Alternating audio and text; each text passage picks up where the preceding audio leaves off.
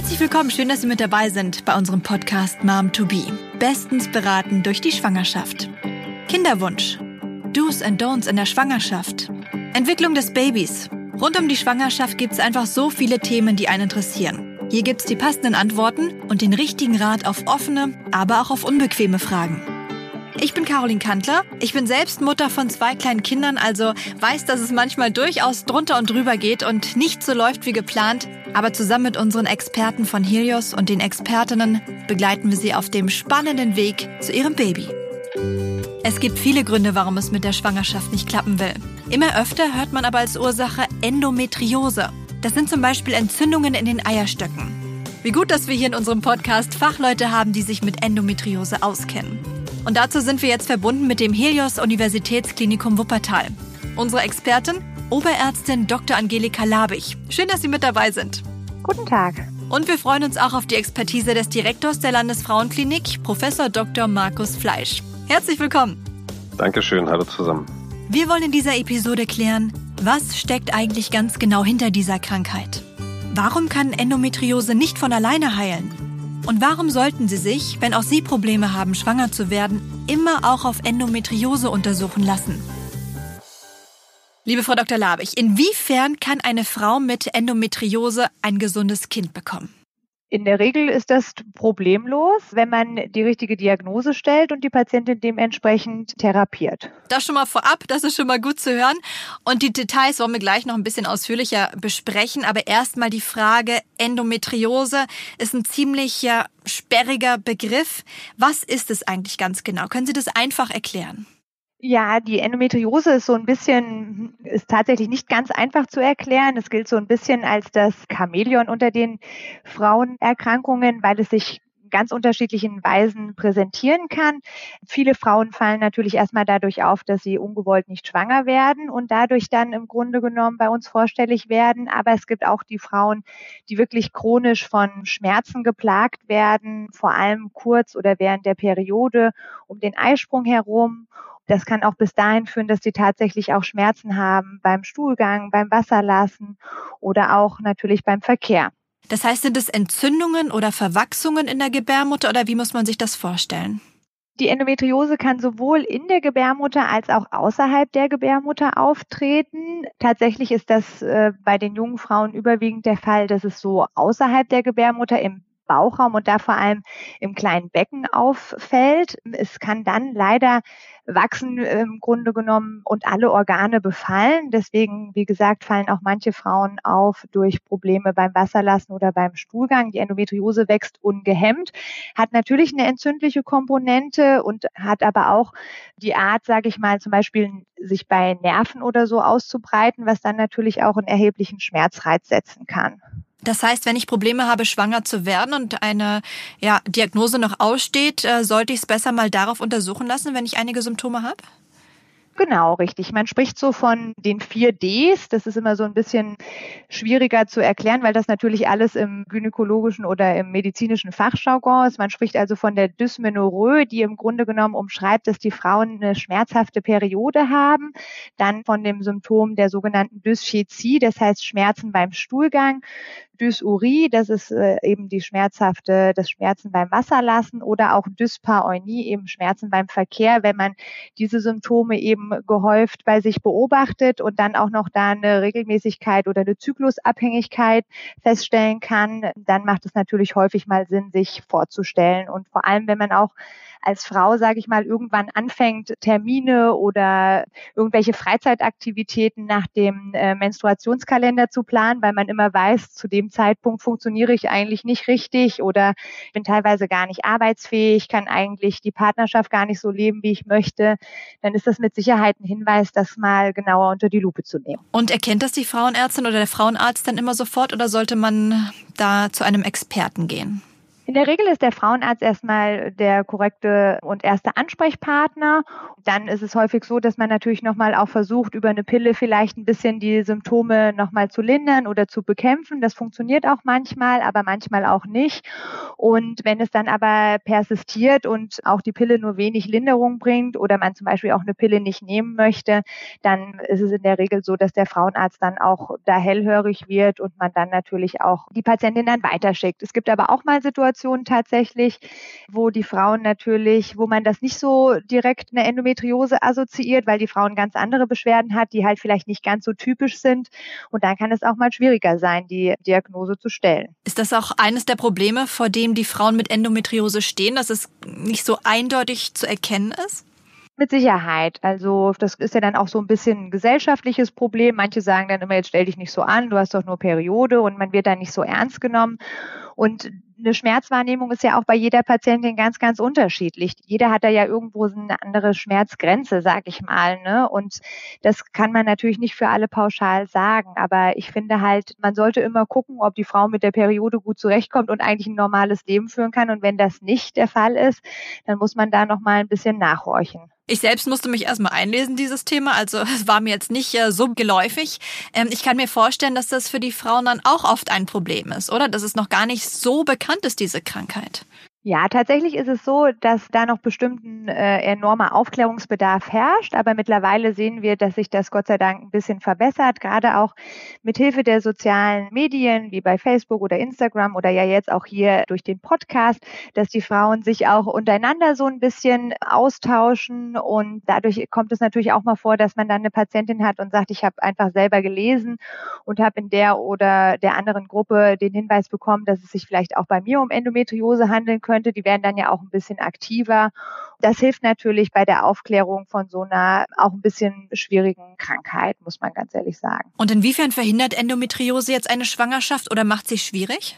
Die Endometriose führt halt zum einen natürlich zu Schmerzen. Also es kann auch dazu führen, dass sich die Endometriose so ansiedelt, dass sie keinen unbeschwerten Verkehr haben können. Das kann natürlich dann dazu führen, dass sie nicht schwanger werden. Oder es kann eben sein, die Endometriose, das sind ja so Zellen, die im Grunde genommen sehr ähnlich sind der Schleimhaut in der Gebärmutter und die unterliegen dem typischen weiblichen Zyklus. Das heißt, diese Schleimhaut baut sich auf und blutet dann auch wieder ab.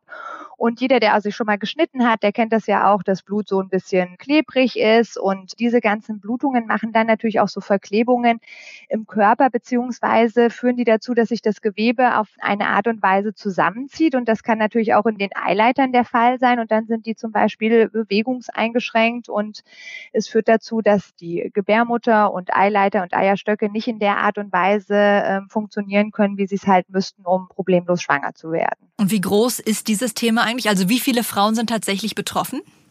Eine Menge tatsächlich. Also man sagt bei den Frauen im Grunde genommen, die sich vorstellen, die einen unerfüllten Kinderwunsch haben, bei denen ist es fast jede zweite Frau. Und also wir stellen die Diagnose mittlerweile bestimmt, würde ich sagen, ungefähr zwei bis viermal die Woche. Dann halten wir also fest, Endometriose ist für viele vielleicht erstmal ein abstrakter Begriff, aber tatsächlich eine Krankheit, die sehr, sehr oft vorkommt.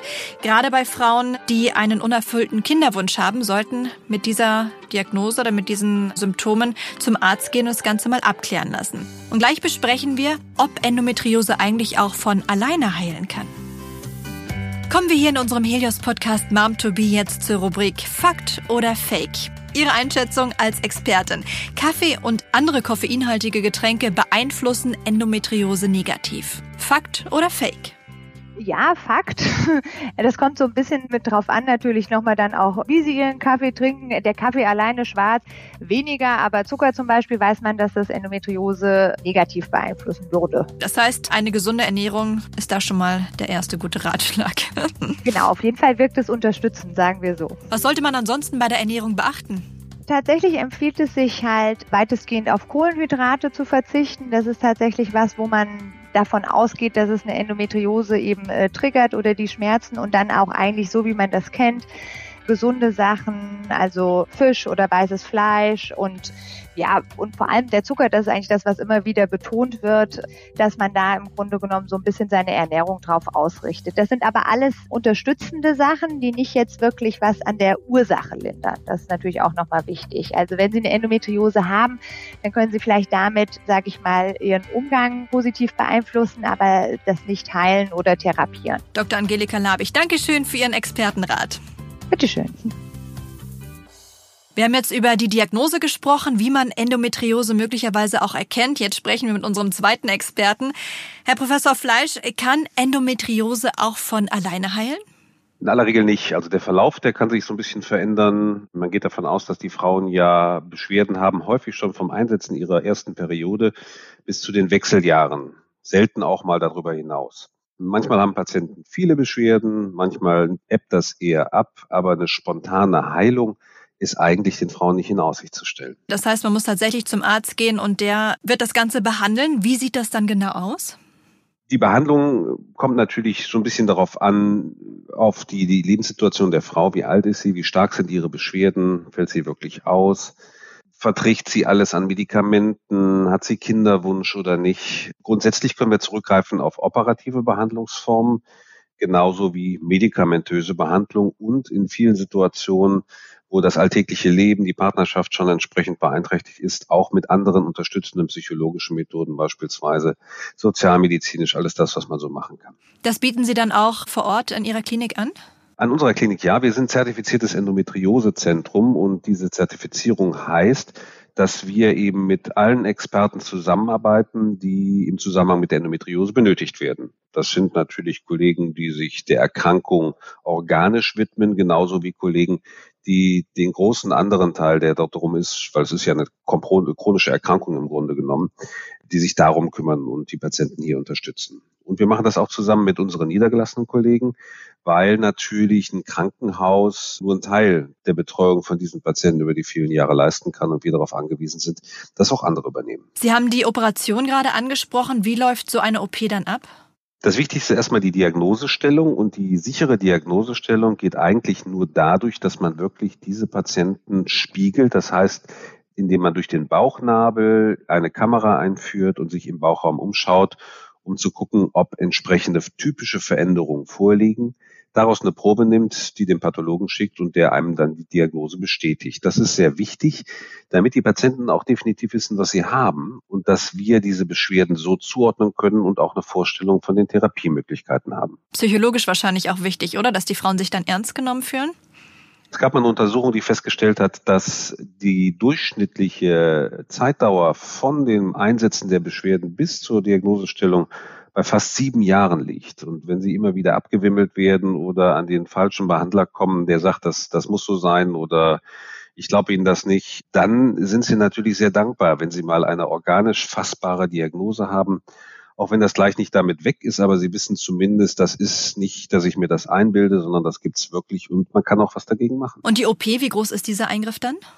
Das hängt natürlich so ein bisschen ab von der Ausdehnung der Endometriose, welche Organe hier befallen sind, ob es nur ganz kleine Veränderungen sind auf dem Bauchfell, dann ist es mit einer großen Probeentnahme sicherlich getan oder ob der Eierstock betroffen ist oder ob in Fällen von sogenannter tief infiltrierender Endometriose, also wenn die Endometriose als Erkrankung die Bauchhöhle mehr oder weniger verlässt und in die Tiefen geht, in den Darm, in die Blase, in die Aufhängebänder von der Gebärmutter, dann können das schon mal sehr umfängliche Operation sei, ähnlich wie bei den Tumoroperationen. Und wie stehen dann die Chancen auf Erfolg? Also es geht ja um Frauen, die nicht schwanger werden können. Wie erfolgsversprechend ist diese OP dann?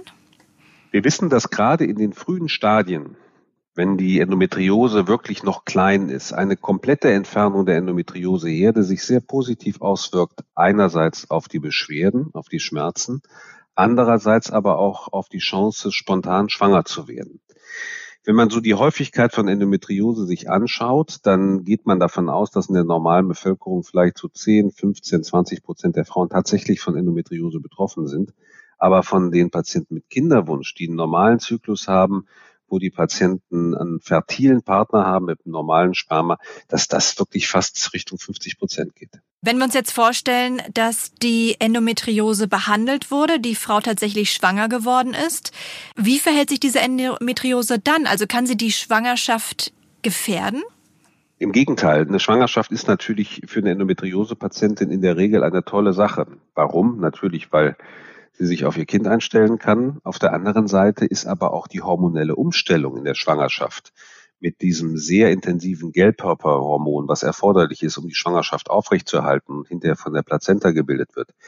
Das ist wie eine Behandlung, wie eine Kur gegen die Endometriose und die Endometriosezellen, die werden inaktiv, die bilden sich zum Teil narbig um und die Patientin berichtet nicht selten, dass sie nach der Schwangerschaft eine deutliche Symptombesserung erfahren hat. Und wie geht's dann weiter? Bleibt diese Beschwerdefreiheit oder können die Endometrioseherde wieder zurückkommen?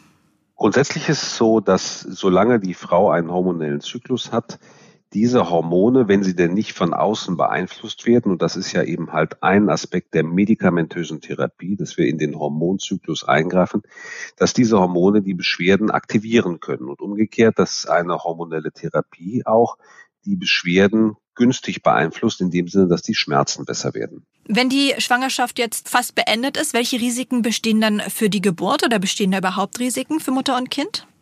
Grundsätzlich nicht. Also man hat mal untersucht, inwieweit vielleicht so eine ausgedehnte Endometriose, die durch die Muskulatur der Gebärmutter hindurchgeht, das Risiko eines Risses unter der Geburt erhöhen könnte. Aber die Daten haben da nichts Klares gezeigt, so dass wir davon ausgehen können, dass Frauen mit einer Endometriose, sofern die Schwangerschaft dann mal eingetreten ist, auch genauso entbinden wie die Frauen ohne. Jetzt haben wir schon ein, zwei Tipps gehört, also gesunde Ernährung zum Beispiel. Haben Sie sonst noch Ratschläge für Ihre Patienten, um den Verlauf ja, günstig zu beeinflussen und zu unterstützen?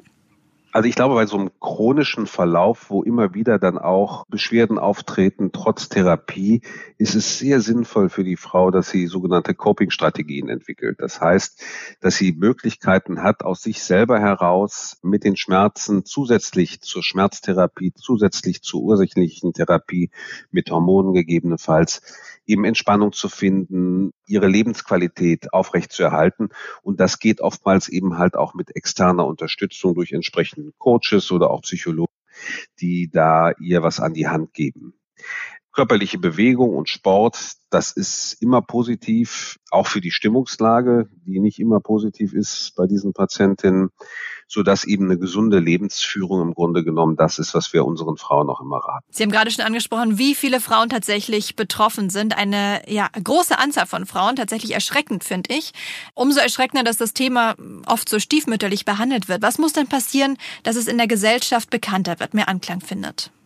Also ich glaube, da passiert schon so einiges. Es gibt eine sogenannte Stiftung Endometrioseforschung, die vor einigen Jahren gegründet worden ist, sicherlich schon vor 10, 15 Jahren, die sich dieser Erkrankung gewidmet hat und auch schon früh zusammen mit Selbsthilfegruppen und die sich auf die Fahne geschrieben hat, Kliniken und Ärzte in Praxis auszubilden in diesem Thema, dass die eben halt so viel wie möglich lernen, dass die Kliniken miteinander zusammenarbeiten, auch mit rehabilitationsmedizinischen Zentren, damit die Patienten das Optimale an verfügbarer Versorgung bekommen und eben durch Möglichkeiten der Selbsthilfegruppe, durch entsprechende Aktionen auch die Awareness für diese Erkrankung in der Öffentlichkeit zu erhöhen. Und das funktioniert meines Erachtens ganz gut. Viele Niedergelassene sind doch jetzt schon wesentlich sensibilisiert für dieses Thema, auch wenn die Behandlung von diesen Patienten natürlich kräftezehrend ist, sehr intensiv ist, weil diese Patienten häufig kommen, immer wieder Beschwerden haben, immer wieder natürlich auch fordern, damit es ihnen besser geht. Man muss sich darauf einstellen können, man muss sich dem widmen damit diese Patienten auch ja, gerecht versorgt sind. Herr Professor Fleisch, wir halten also fest, Frauen mit Endometriose haben es tatsächlich häufig schwieriger, schwanger zu werden. Das ist nicht ganz so leicht, aber mit der richtigen Diagnose und Behandlung ist eine Schwangerschaft auch mit Endometriose durchaus möglich und sogar gut, der Krankheit entgegenzuwirken. Dankeschön. Sehr gerne. Tschüss. In der nächsten Episode beschäftigen wir uns mit etwas, was wahrscheinlich die schlimmste Vorstellung einer Schwangeren überhaupt ist. Es geht um Fehlgeburten. Leider passiert das relativ häufig, gerade in den ersten Wochen der Schwangerschaft. Was sind die Gründe für eine Fehlgeburt und wie schnell kann man danach wieder schwanger werden? Alles dazu in der nächsten Folge. Schön, dass Sie eingeschaltet haben. Unseren Podcast Mom to Be können Sie natürlich gerne weiterempfehlen. Mehr Infos finden Sie auch online unter momtobe.de.